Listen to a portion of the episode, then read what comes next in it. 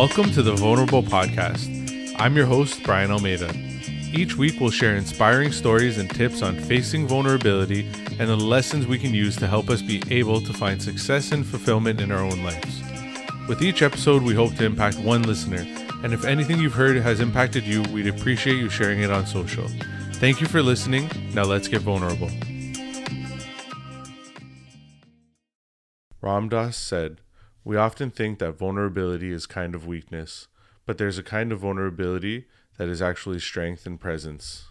This is episode 53 of the Vulnerable Podcast with Jennifer Louden.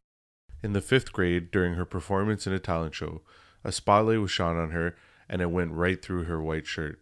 She was heckled and felt ashamed, making this an early memory of vulnerability, but even then she learned a great deal from it. She would pursue film school and aim to become a screenwriter, only to become a self help writer. After years of successful books, workshops, and speaking, she came to realize it wasn't what she wanted. Then, in a few short years, her marriage ended, her father passed away, and she lost a dear friend to suicide. This spiraled her into heartbreak and grief, and she began asking herself, why bother? It would take 10 years of work on herself to decide to open up once again in her newest and most raw book ever.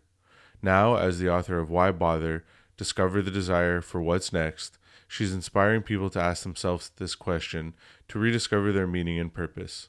Ladies and gentlemen, it's time to get vulnerable with Jennifer Louden. Hey, Jennifer, thank you for coming on the Vulnerable podcast. I'm excited to have you here. You're one of the many people that signed up through the podcastguest.com newsletter that I was featured on. Um, it's been overwhelming and exciting, and I'm glad that, uh, like I said, that you signed up and, and that you're here with me today. Oh, my, I'm excited, Brian. Really excited. Awesome. So, the first question I ask every guest to get started is What is your definition of vulnerability? Ah Mm, that's a great question. I think my definition these days would be staying with myself and what feels true and appropriate to share or connect in that moment with myself or someone else.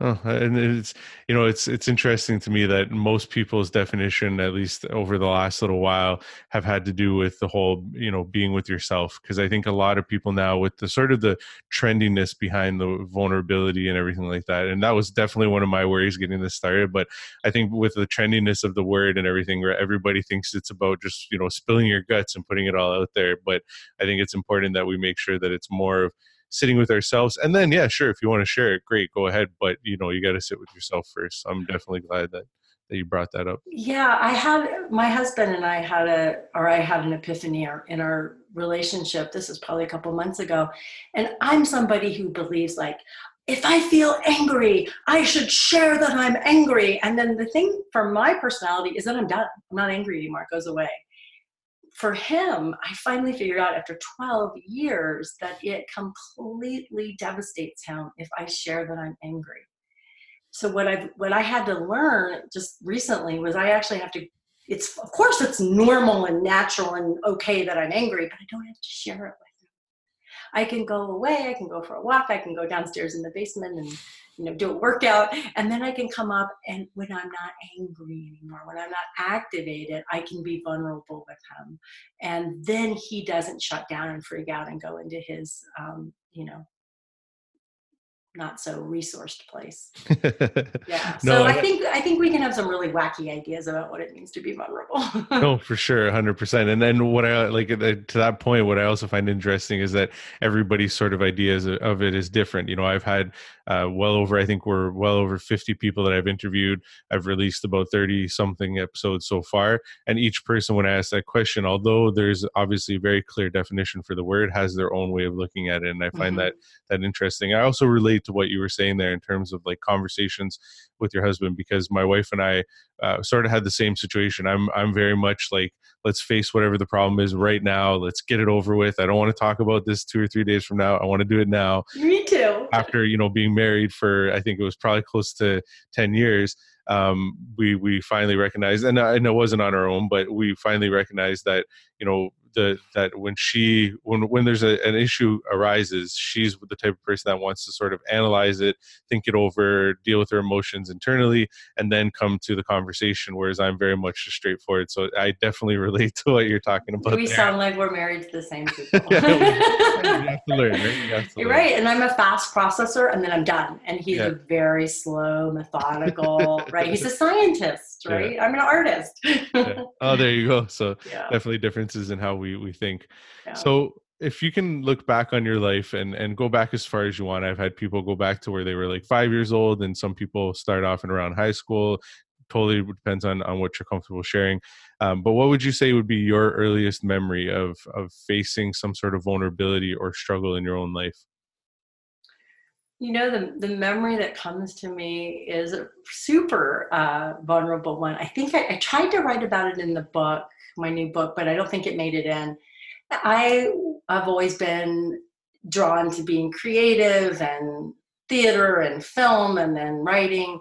And I did a fifth grade talent show and I did the character Lily Tomlin's character, which many of you are probably too young to remember, but it was yeah, I think it was fifth grade, sixth grade. So I had you could see my um, breasts, uh, budding little breasts through the white shirt, and I got heckled horribly from the audience. I went to a fairly tough Uh, elementary school, and I finished my performance, and I got off that stage, and it stayed in me. Well, here I am, 57 years old, and it's still there. I can still feel the heat of that and the embarrassment of that.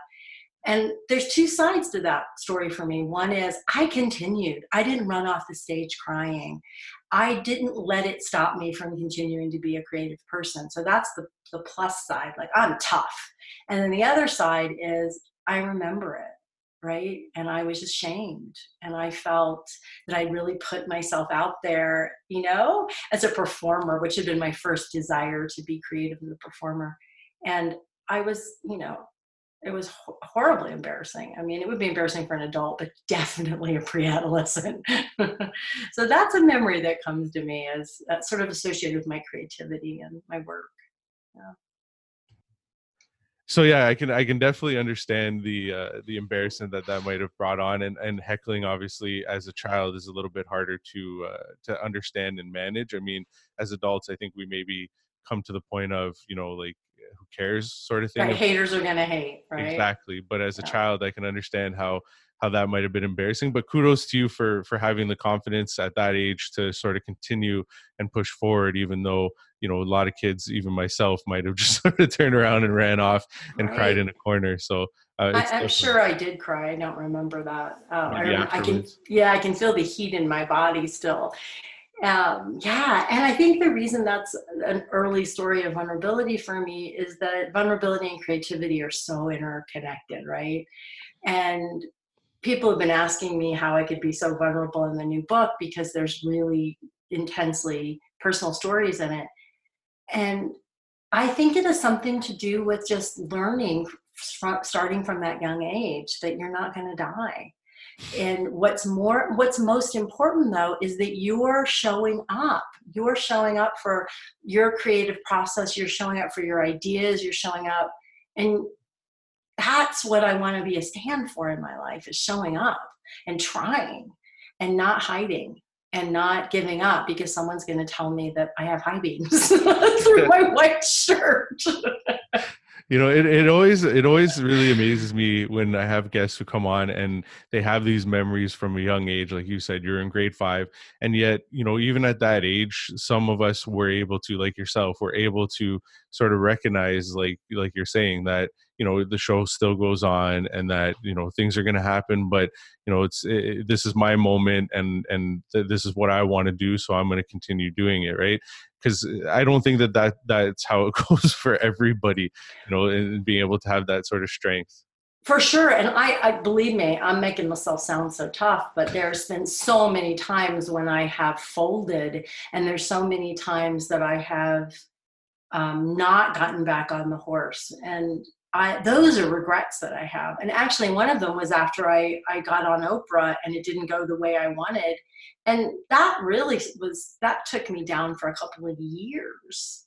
So, you know, this is a mixed bag over here. But what I but what I think I've learned at this age is that like, hey, who cares if you get heckled, right? Who cares if you get you know, I got my first bad review on the book, you know, and I, and it, you know, I was like, okay, clearly it wasn't for you. There's almost 200 five star reviews over here. I'm going to pay attention to those.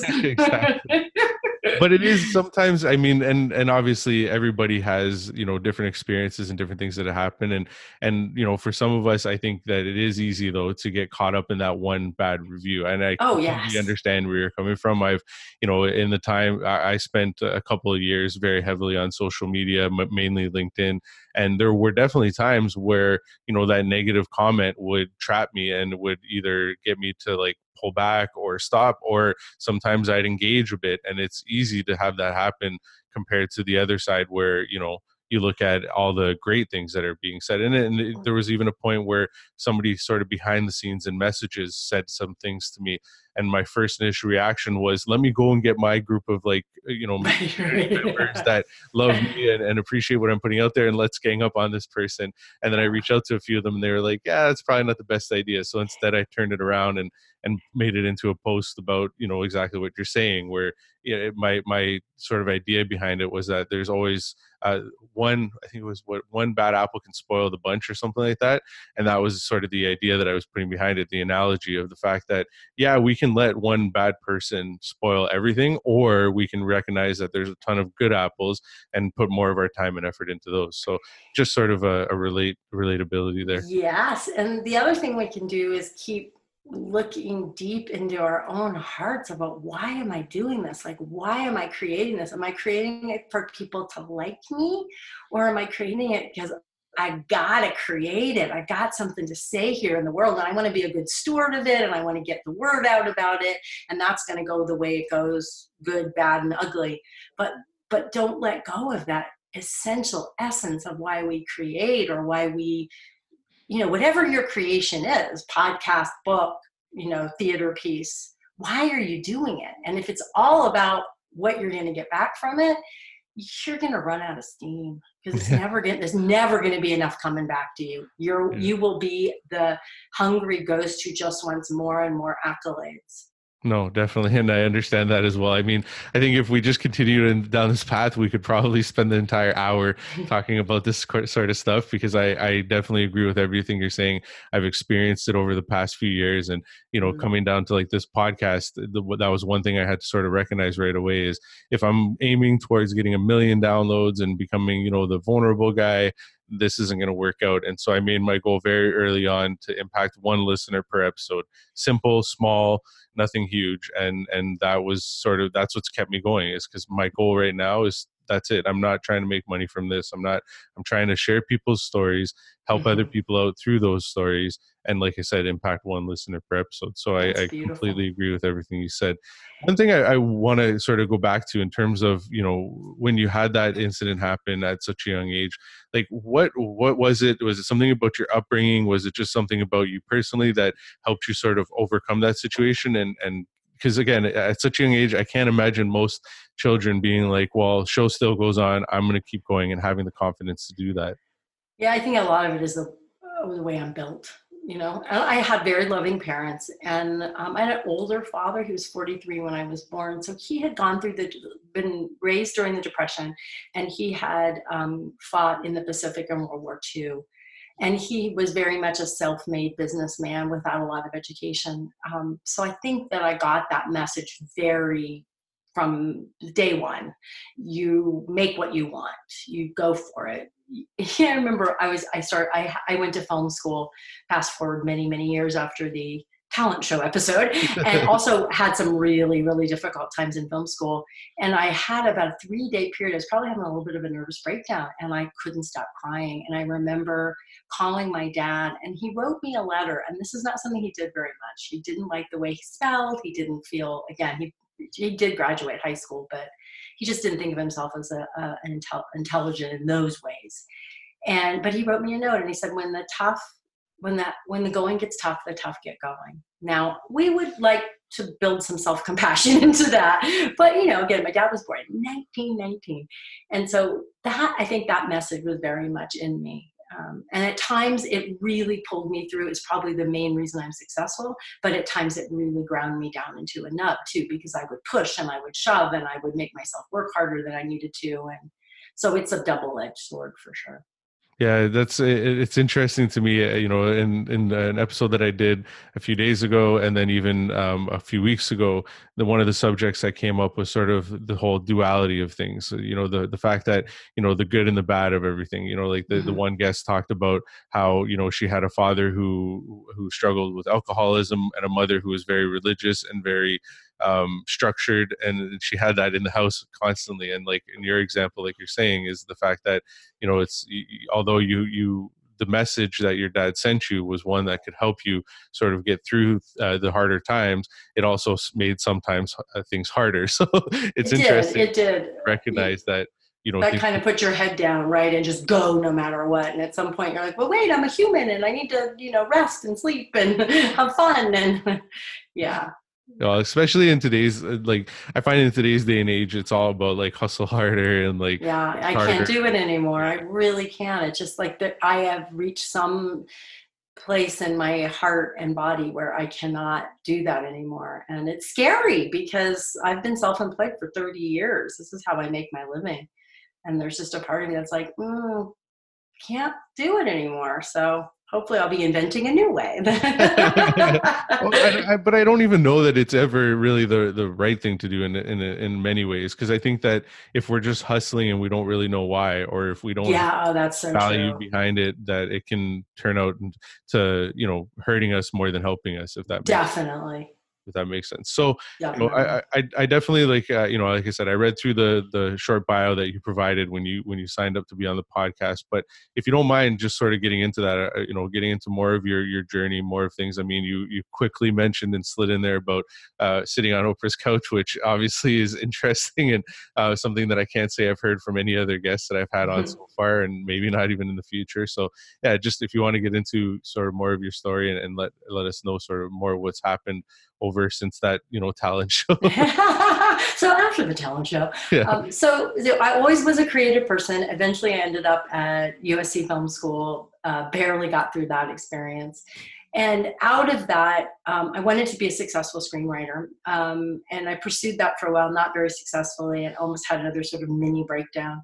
And out of that came the title for what became my first best-selling book. And there's a story about it in my new book why bother discover the desire for what's next. And that book was published in 1992 and it became it was the first book to really talk about self-care and self-nurturing in the um, sort of popular culture right? There was mentions of it in um, recovery from um, being abused. There was mentions of it of course in feminist literature from audre lorde from a very early time. But nobody had really went like hey this is actually something we need to do. So that book sold lots and lots and lots of copies and really gave me a career because people started you know, calling me to be on media and calling me to give speeches. And I started giving workshops around it. And um, it was lovely and beautiful. And I started writing a whole bunch more books. We did a whole series of books around comfort in relationships and when you're pregnant. And,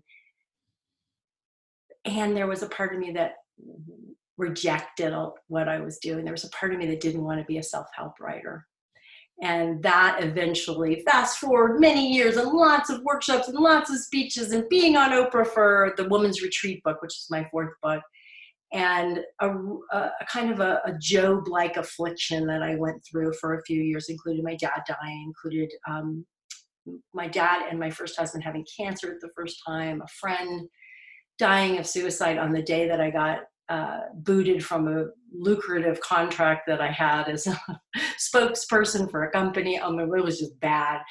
Um, a divorce from my first husband. And out of that long, dark period and many years of writing about it, eventually I came up with my last book, which actually took me almost 11 years to write. After writing a book almost every year or two, having almost a million copies of all those books in print, I struggled for years to write this book and to figure out what it was about, and wrote a whole bunch of different versions of other books before this one came together. And really looking back at all those times in my life that I mentioned just briefly here, when I came to a crossroads and didn't know what to do. And so this book is really about what do you do when you've lost your desire for your work or your person or someone has died or or in this pandemic your you know maybe your career or your business is just take, just taken from you poof like in two weeks gone. What do you do? And that's what i want i finally found myself writing about and articulating after all that time. So and it's not a very cohesive story there's been coaching in there. I lead women's retreats. I mean, you name it, I've done it. and really, it's all been around, Brian, it's all been around helping mainly women get more of what they want, make more of what they want. I just am such a believer that we don't ever have to give up on ourselves, that there's always more for us. It's, it may not look the same, right?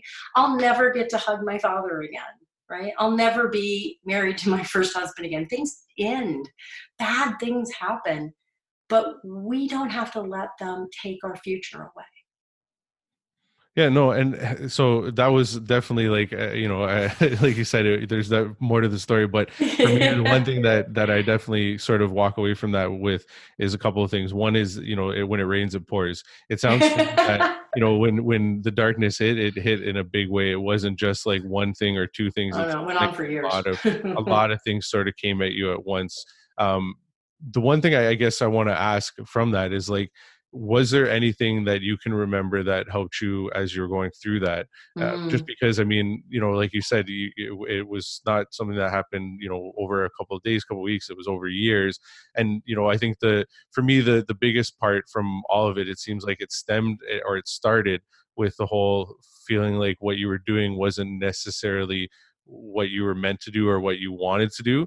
Um, so yeah, I, I, don't know if that makes sense. if I've sort of yeah, yeah, no, totally makes sense. That's very um, perceptive of you, and I didn't understand this for so many years. And again, I write about it in the book. But I think that the because I am this person who really identifies with being creative and who just loves to make stuff, that rejecting what I was naturally doing in the world and called to do and thinking it wasn't good enough or cool enough or I wanted to be a screenwriter, I wanted to be Tina Fey, I wanted to be these things that for a whole bunch of reasons, some within my control, some without, I hadn't done. And I had gone in this other direction and it was really helpful and satisfying to people. And by the way, I was successful and I could take care of myself and you know do things that a lot of people would be envious of and i think that is that that rejection is at the heart of what made those years so much harder. They would have been hard anyway, but and I think that was I think that's what the new book is really about. How do we stop rejecting ourselves? How do we stop rejecting I call them our signature themes. The things that we're drawn to no matter what. And they may not make us money and they may not we may not be able to do them in the forms we want or may be frustrated by them, but they won't leave us alone. And the things that won't leave me alone are creating stuff and helping people make more of what they want. They won't leave me alone. And yet I didn't like it. I didn't want it, right? I wanted, you know, I wanted to be blah, blah. I don't know, right? It's also silly now. So, yeah, I think that was at the heart of it. It wasn't really letting myself embrace who I am and what I can't help but do yeah so so essentially like like you're saying so you wanted to be something else and when that didn't happen you rejected what was working but then you've come back to it almost full circle which totally. You know why? And, and there's a story in the book about this. It's because i realized writing so before this one of the many books i wrote that didn't work i spent four years and 500 pages writing a memoir that failed as a work of literature, but it taught me a lot of the things I'm talking about today and, and, and uh, everything that ended up in the book almost. And one of the stories I wrote when I was writing the memoir is the story of when my dad told my mom she couldn't work. She came to him. I was we were coming home from dinner. I was in the backseat of the car. I was 16, and she wanted to take a job at a boutique, and he didn't. Absolutely not. You will, you know. My again, my dad was an, uh, another age, another time, and I had never been so filled with rage at my father. I, I absolutely adored my father. He was totally, I was totally a father's daughter. And I, I mean, I wanted to run away from home. I mean, I was just like, oh, oh, I hate you so much. For, and I think that has really fueled my work. And when I wrote that story, I could see it in a whole nother way. It took on a whole, it just made sense and it took on dignity. I mean, have you ever done that with heard your story maybe when you're telling a friend or a coach or a therapist and you're like i get it i get myself because let's be honest us humans are puzzles to ourselves. Yeah. The way our brains are built, we don't know crap about ourselves. We think we do, but we are one walking mystery to ourselves. And we always will be to some degree. And we can definitely work on it and we need to work on it. So embrace reading that story when I when I wrote it, reading it back to myself made me go, oh, I get it. I want I don't want women to ever be held back no, and, and and it's interesting to me when I hear stories like this where people can relate something that happened. I had a guest on a while back now who who years later realized that something like that, like a moment in time when she was a mm-hmm. child that happened with her and her father, in your case, between your father and your mother, sort of it led to where she's at now and, and the way the work that she does and everything. So it, it definitely is interesting to me. And and I think in some ways that's the point of my podcast is like how, how can our past or how can things that we've been through what can they teach us to move forward right? And and i completely agree 100% with what you said about us being puzzles. I mean even as much as I've figured out about myself over the last few years, I know there's still a long ways to go. And I've had those moments recently speaking with a coach, and we were talking about, you know, like things that I want to do. And he's like, Well, why haven't you done them? And I was like, Well, you know, because I don't know if I put this out there, if people are going to like it. And he's like, Well, why is that a problem? And I was like, Well, you know, when I was in school, you know, I was always told that if I put in more effort, I'd get better marks and this and that. And it was just like all of a sudden I'm like spewing out all this stuff that I didn't even think about. And then I was like, Wow. So a lot of what what is stopping me from moving forward now may have to do with uh, many things that happened to me in my past and the fact that like i said you know i was i wasn't a bad student but i was just if i didn't have an interest in something then i wouldn't put put everything into it. But i was mm-hmm. constantly told that you know i was smart enough but i didn't put in enough effort. And so the, that whole thing has led to now where i'm like worried about have i done enough to put this out there? Have i you know is it good enough? whatever. And and at the end of the day like you're saying none of that stuff really matters but you have to face it and deal with it in order to move forward from it so so i definitely agree and, and understand where you're coming from there so when again when you were when you were sort of you know going through that rougher time mm-hmm. with you know sort of the divorce from your husband mm-hmm. loss of your father a close friend was there any people or mm-hmm. anything that helped you sort of get through that because I can't imagine dealing with that much on my own. I've lost a few people close to me in the last few years, and you know, oh, without a doubt. And the first loss a couple of years ago of my grandfather was much mm-hmm. harder than the loss of my grandmother more recently, just simply because of how I dealt with it. So I just mm-hmm. interested in how you dealt with yeah. those things. What helped you get through them? I would say the thing that didn't help me was being incredibly hard on myself because there was ways that I handled some of the hard times that made it stick around longer and turn it into what I call why bother, which is a why bother time, which is what the premise of the book is that we all come to these moments in life when we're asking, what's the point? You know, it, it's too late. I'm too old. Everybody else has already done this. Um, I made these mistakes, so I don't get another.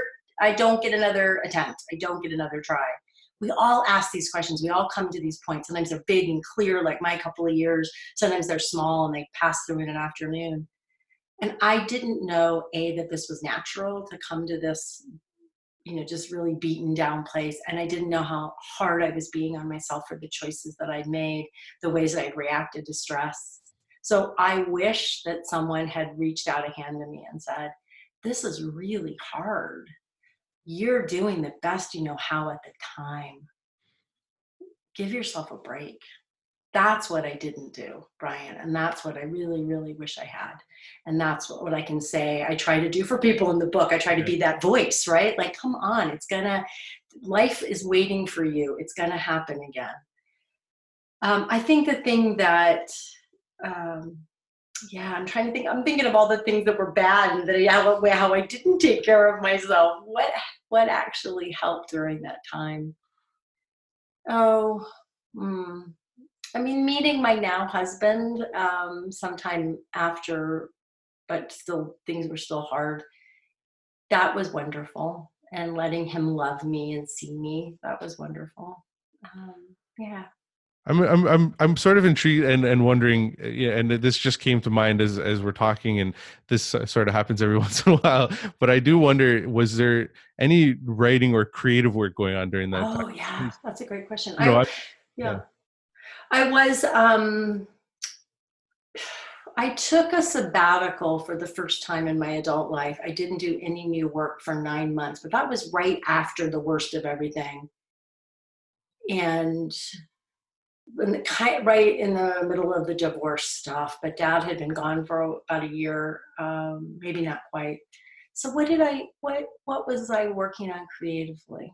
I mean, I was teaching and leading retreats and things but i don't think during the worst of that i was able to create. I really mm, don't. okay. I was and then curious. yeah and then after that it came out and then before too long i started working on the memoir that didn't work. So that was definitely a four year project in there no, I just I was curious because it seems like that throughout your life, the the creative side of you is what's helped you sort of uh, move forward and move past mm-hmm. a lot of things. So I was just curious as to whether during that time you you maybe found uh, creativity in a different way, whether it was through writing, whether it was through something else. But if not, that's like I said, it was just a curiosity. Yeah, I had bef- shortly before all that happened, a few years before that happened, I got really obsessed with making art which was completely new for me. But I don't remember whether I kept it up during that period or not. I don't remember if it helped me.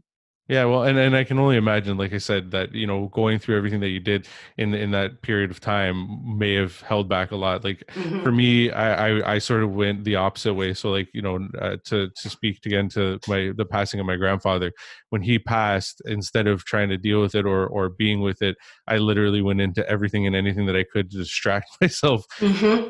That it happened. Like I started a business. I you know was trying to like learn you know about uh, how to do things on social media. I was I was doing anything and everything, you know, uh, whether it was even just like you know extracurricular activities that probably weren't the best for me. Um, mm-hmm. Um, whatever it was, I was doing something to distract and suppress any feelings or emotions I had towards the situation.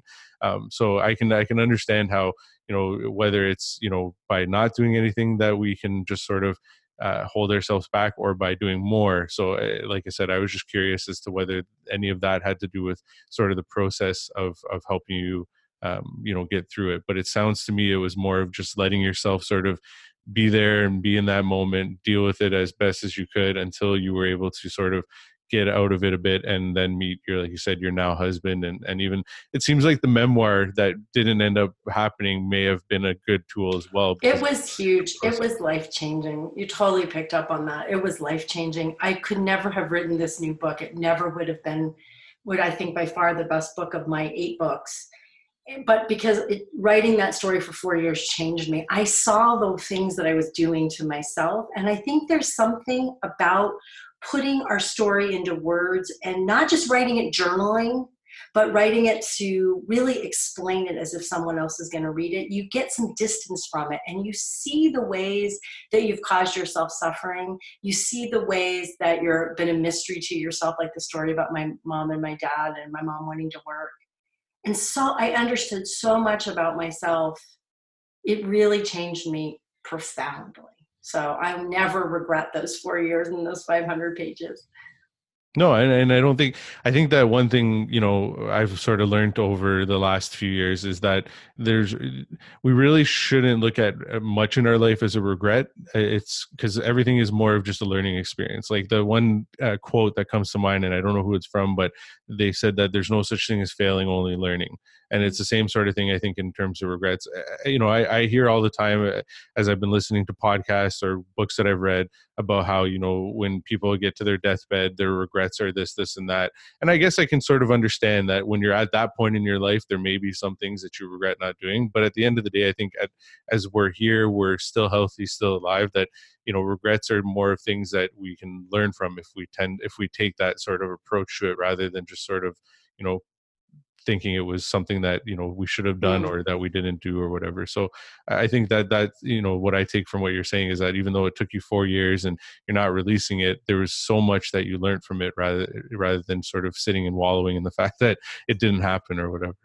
Yeah and i couldn't have learned what i learned to write this the book that did just come out and i couldn't and there are stories from the memoir that ended up in there that make it a much richer book so definitely no regrets and i also find it interesting that you brought up the the whole part of you know doing a memoir over journaling because i journal right now mm-hmm. um, i journal every day and I, I i sort of i stopped for about a three month period. My wife and I, um, we got pregnant. We got a puppy at the same time. So crazy. Like, yeah, it was like all this stuff all at once. So maybe it was more than three months. I don't know. The whole thing sort of, you know, meshed together. But the the point is, I, I stopped for a while and then I got back to it recently.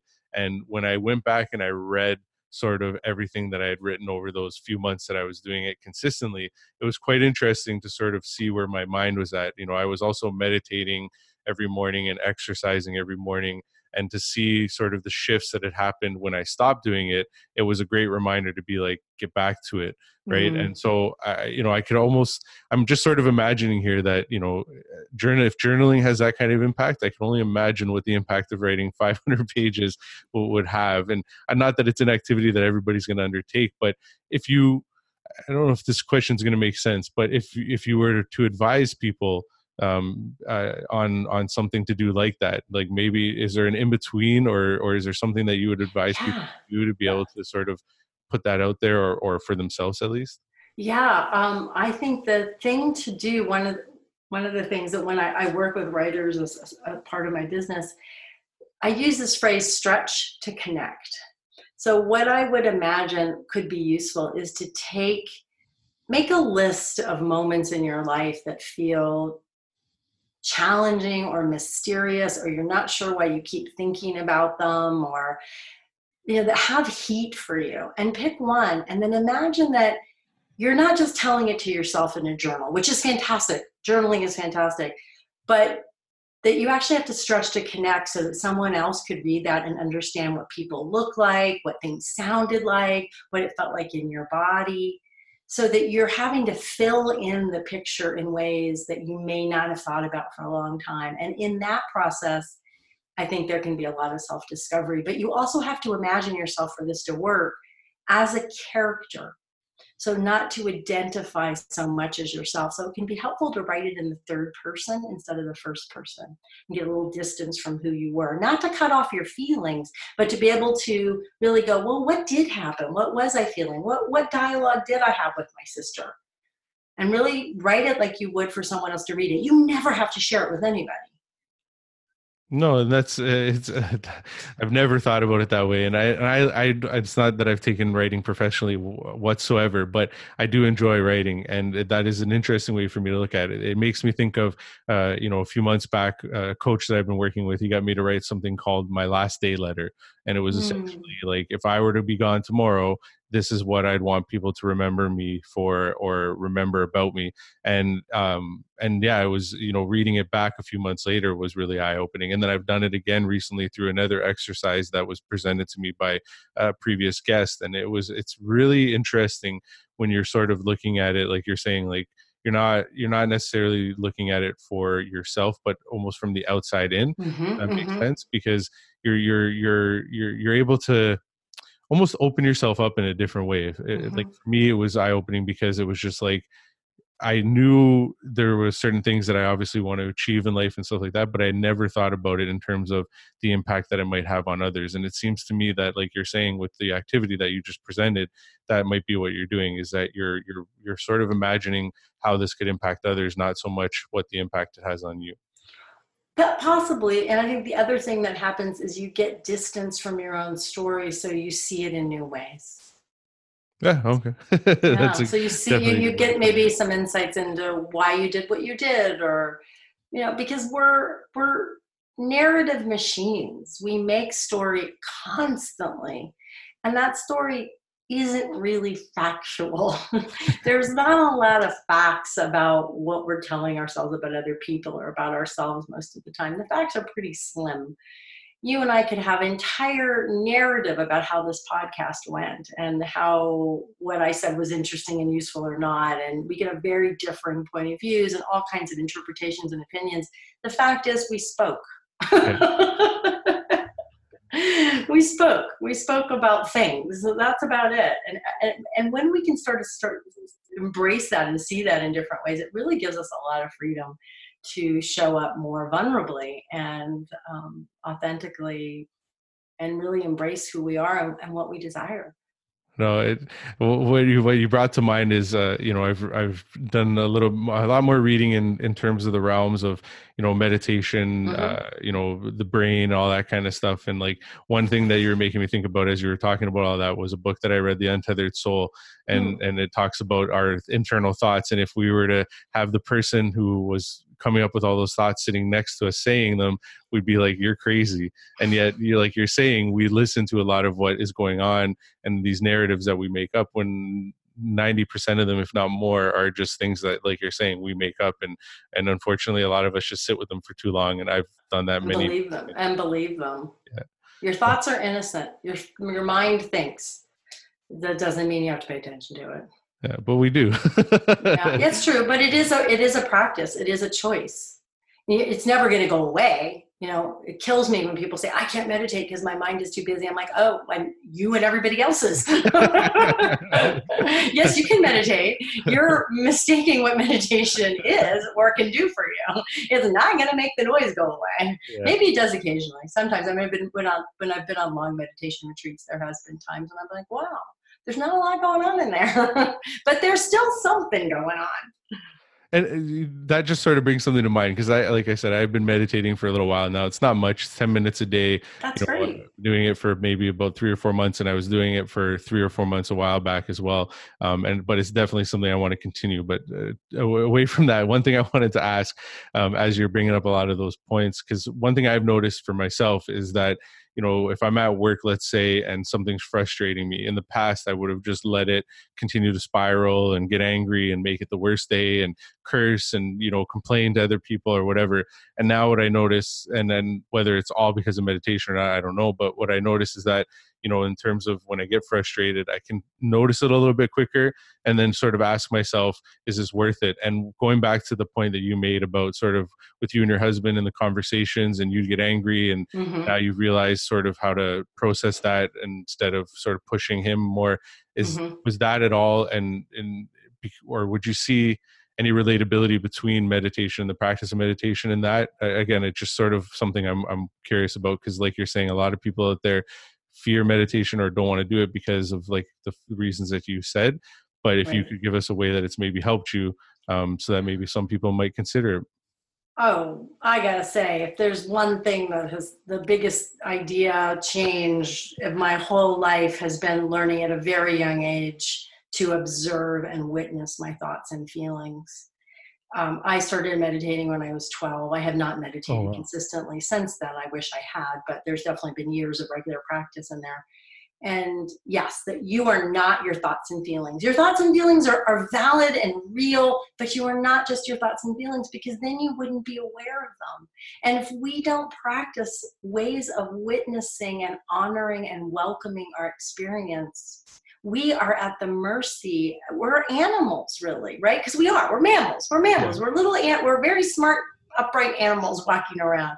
And to me like if if there's something that we could find a way to teach everybody a form of meditation that works for them because there's so many different kinds a form of of meditation of uh, let's even drop the word a way to work with your mind and your emotions that helps you i think it would be the most beneficial thing. And let me tell you my fantasy. So my fantasy is that all over the world there are these beautiful buildings.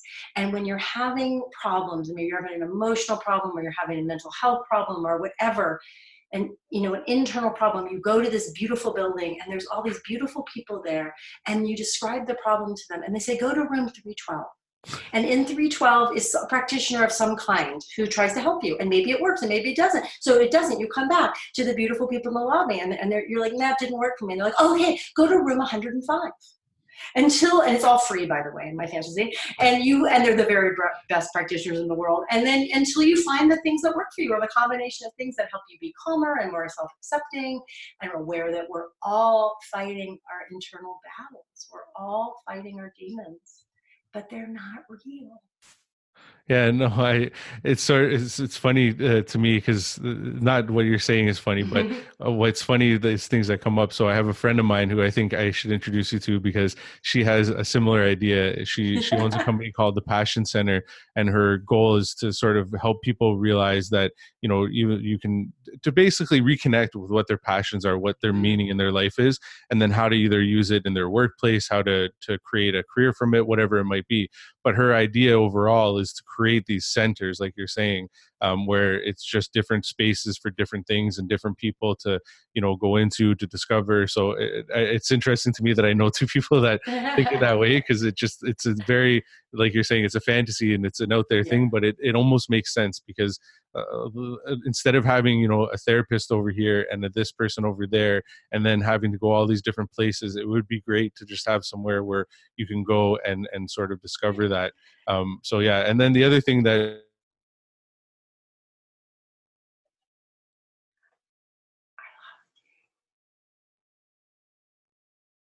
Yeah, one thing that that's helped me, um, or that got me into meditation at least, was I listened to this podcast, Ten Percent Happier. Oh, I love Dan Harris. Yeah. yeah.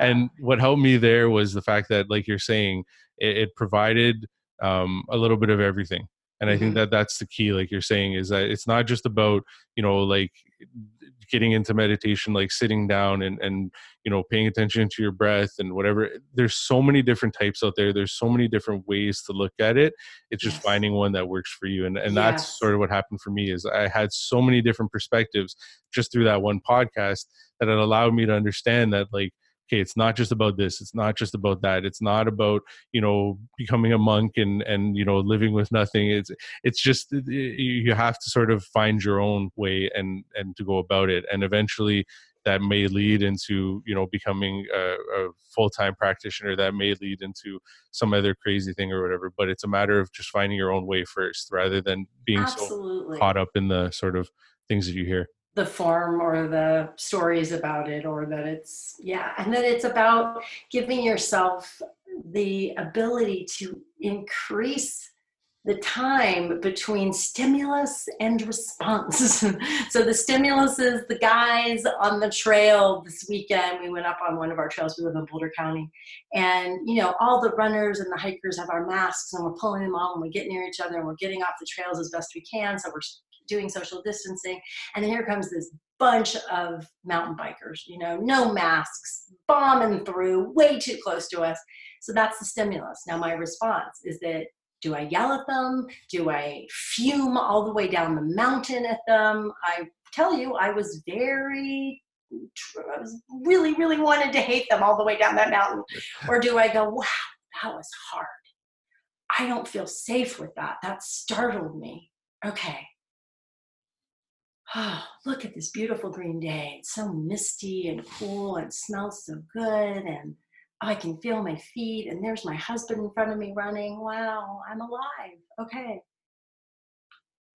I, I, think I think you know, and not to like try and uh, you know bring your whole story and this whole episode into one word, but the one thing that just hit me like like just like I ran into a wall right now is that it seems to me that one thing you've been very good at, and one thing that uh, people could take away from this is perspective. It seems to me that mm. you've been very good at having perspective, um, and that you know if more of us sort of had more perspective on life and, and a lot of these things, like what you just said right there in that story was a perfect example in my opinion because you you could have definitely got angry and yelled and screamed and been miserable for the rest of the day but then you looked up and said i'm in nature i'm with my husband we're enjoying this beautiful, so beautiful. and so again that was the perspective. You could have continued to go down the road like you said of being miserable but you took the perspective of enjoying nature enjoying life um, which again like i said is something I, I think it's something all of us can learn from Yes, thank you. I um I like that, and uh, yeah, again, just to be honest, I was really tempted to keep being angry at those guys, and there was more than one crowd of them. Um, but I don't want to be that person, and I think that's what all the different kind of mindfulness, meditation, creative techniques that we've been talking about, and that you talk about in the podcast can help us do. Just to remember that we do have a choice. You know, we always have a choice how we respond internally and externally. Well, another key point. So. I want to sort of get an idea from you. If you could take everything that sort of happened throughout your lifetime, you know, uh, from the that first sort of experience on stage to you know your divorce, uh, losing your friend, your father, how would you say all of it helped you get to the point that you're at right now? I mean, it sounds to me like it's obviously helped you with writing the book that you just wrote, but is there any other ways that you would say all those experiences, the struggles, and everything that you've been through, how they've helped you become the person that you are now? Yeah the the thing that I found myself writing in the book that I think about most days, and I, is the answer, which is the answer to the question, is that life never gives up on us. We get in the way of life. We give up on life. We turn our back on life. We say, fuck you, life. but life doesn't give up. Life is still there until our last breath saying, come on, Come on, you're alive. You're alive. What do you want to do? What do you want to feel? Who do you want to be? What do you want to savor today? And that's what all that has taught me. Stop. Don't like in that moment on the trail. Am I going to turn my back on life and be angry at those Yahoo bikers? Or am I going to be like, oh my God, I'm up here. I haven't been up in the mountains in two months because we've been, you know, social distancing and you can't often get off the trail and it's green and Colorado can be so brown and oh my God, it's green. Yeah. So that's what I've learned. And I and, and the only regrets to go back to the regret piece earlier, the regrets that I have at the time that I didn't open to life. Those are my regrets because I can't have that back. Yeah, you can't get time back, unfortunately. You can't get time back. So I just, I just like here on out, man. Every day, I'm like, stop it. Come on, here, here's life. What is it? What is it? Like yesterday, I was, I was tense about something, and I got went out in the back porch, and I'm like, oh my god, it's such a beautiful day. And I'm like, but then my, my little mind is like, but you, but you should be. Oh my god, you should worry about this, and what about that? I'm like, it's such a beautiful sort of bringing your back yourself back to the present yeah and just like night i mean it's so I, I think when i first learned mindfulness and being present it always felt so intellectual to me. It's so in your body. It's so about savoring what's here and opening to it. It's so much more full spectrum than when i first learned mindfulness. I always thought it was kind of tight and goody two shoes I think it's very delicious. yeah, no, and and I could see where you're coming from, and you know, it just to me, the the it just sort of uh, it brings to mind i've been using this app um, for a while now and, and the person uh, who created it was a guest on the podcast that i released i think like two weeks ago or last week. Um, but it's this app called WeCroak and it's, it's to a lot of people oh yes i know this i have a client who loves that app. You're like one of the first people that when i've said that has been excited about it because most people i'm like yeah i have this app that sends me five uh, quotes about death every day and makes me contemplate and they're like what is wrong with you? Like like no no no wait like you don't get the no point. it's good it's good. You're gonna die. You're yeah. gonna die and your little mind doesn't like to face that so and so i think that like the, what i related there was when you said like life doesn't give up on you uh, until it's obviously till your last breath but i think the more that we can recognize that in whichever way it is whether it's being in the present moment whether it's contemplating death five times a day whatever it mm-hmm. might be it's it's important to to sort of stay in that place as much as you can and that was sort of the the gentleman who created the app that was his goal was to help us become more present because mm-hmm. unfortunately mm-hmm. like you're saying a lot of us can get caught up in our thoughts a lot of us can get caught up in the routines of our day to day the same thing over and over again that being present becomes harder and harder the more that you're sort of stuck in that place yeah we're not meant to be present we have to treat, train ourselves to be present no, for sure. Yeah. So uh, I, I, we're getting down to the last few things here. I, I want to respect your time for sure. One of the last few questions I have is if you know at this point in your life, with everything that's happened, with where you're at right now, with with your current book and with your books that you've released, would you say that you've found success and fulfillment in your life, or would you say that you're still on a journey towards that? Oh, hell yes.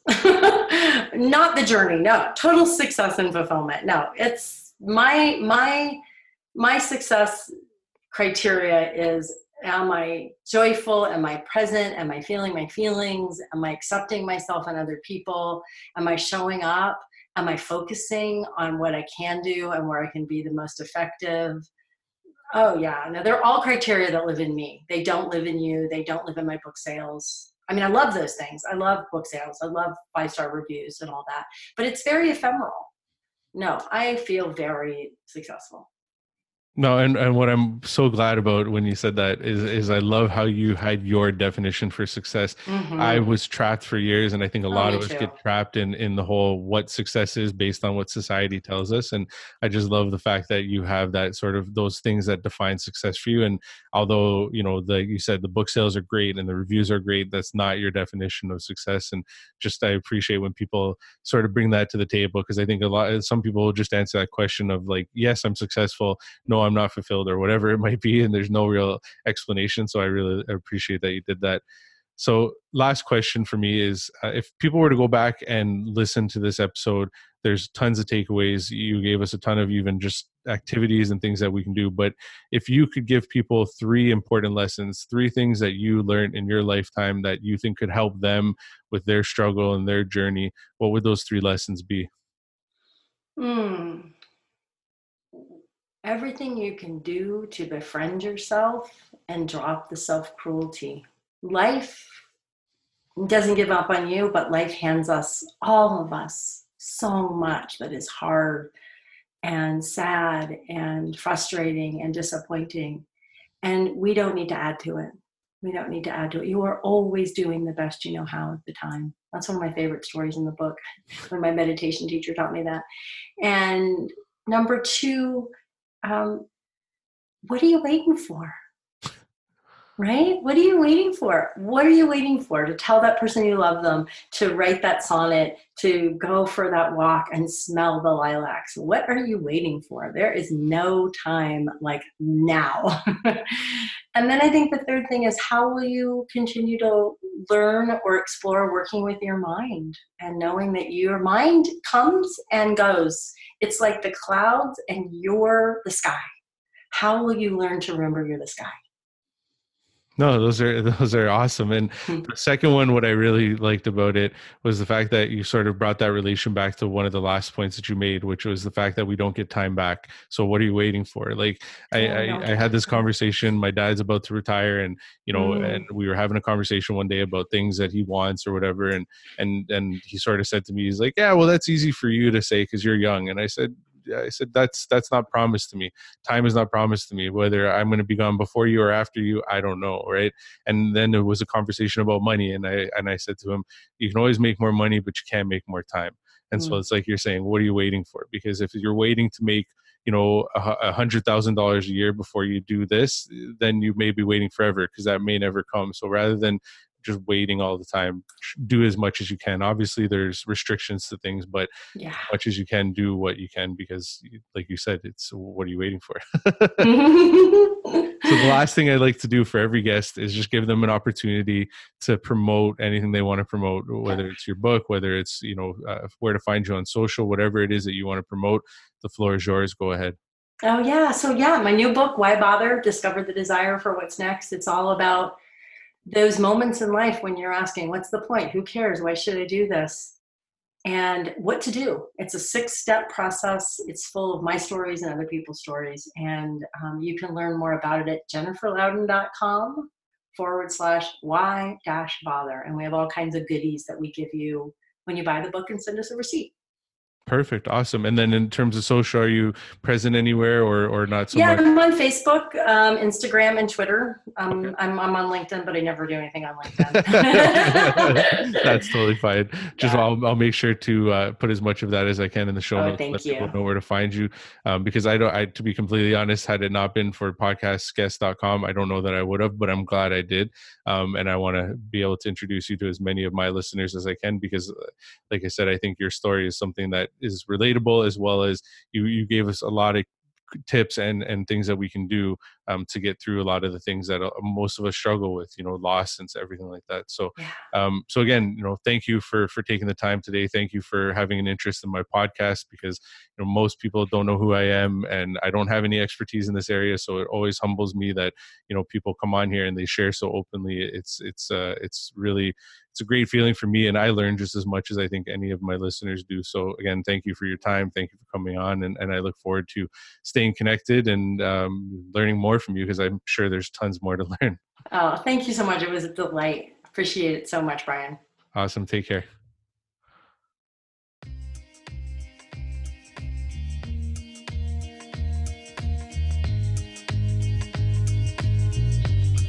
Thank you for listening.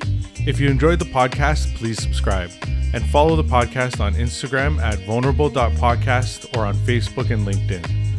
You can also follow me, Brian Almeida, by searching my name on all platforms. If the podcast has impacted you in any way, I would also greatly appreciate a review.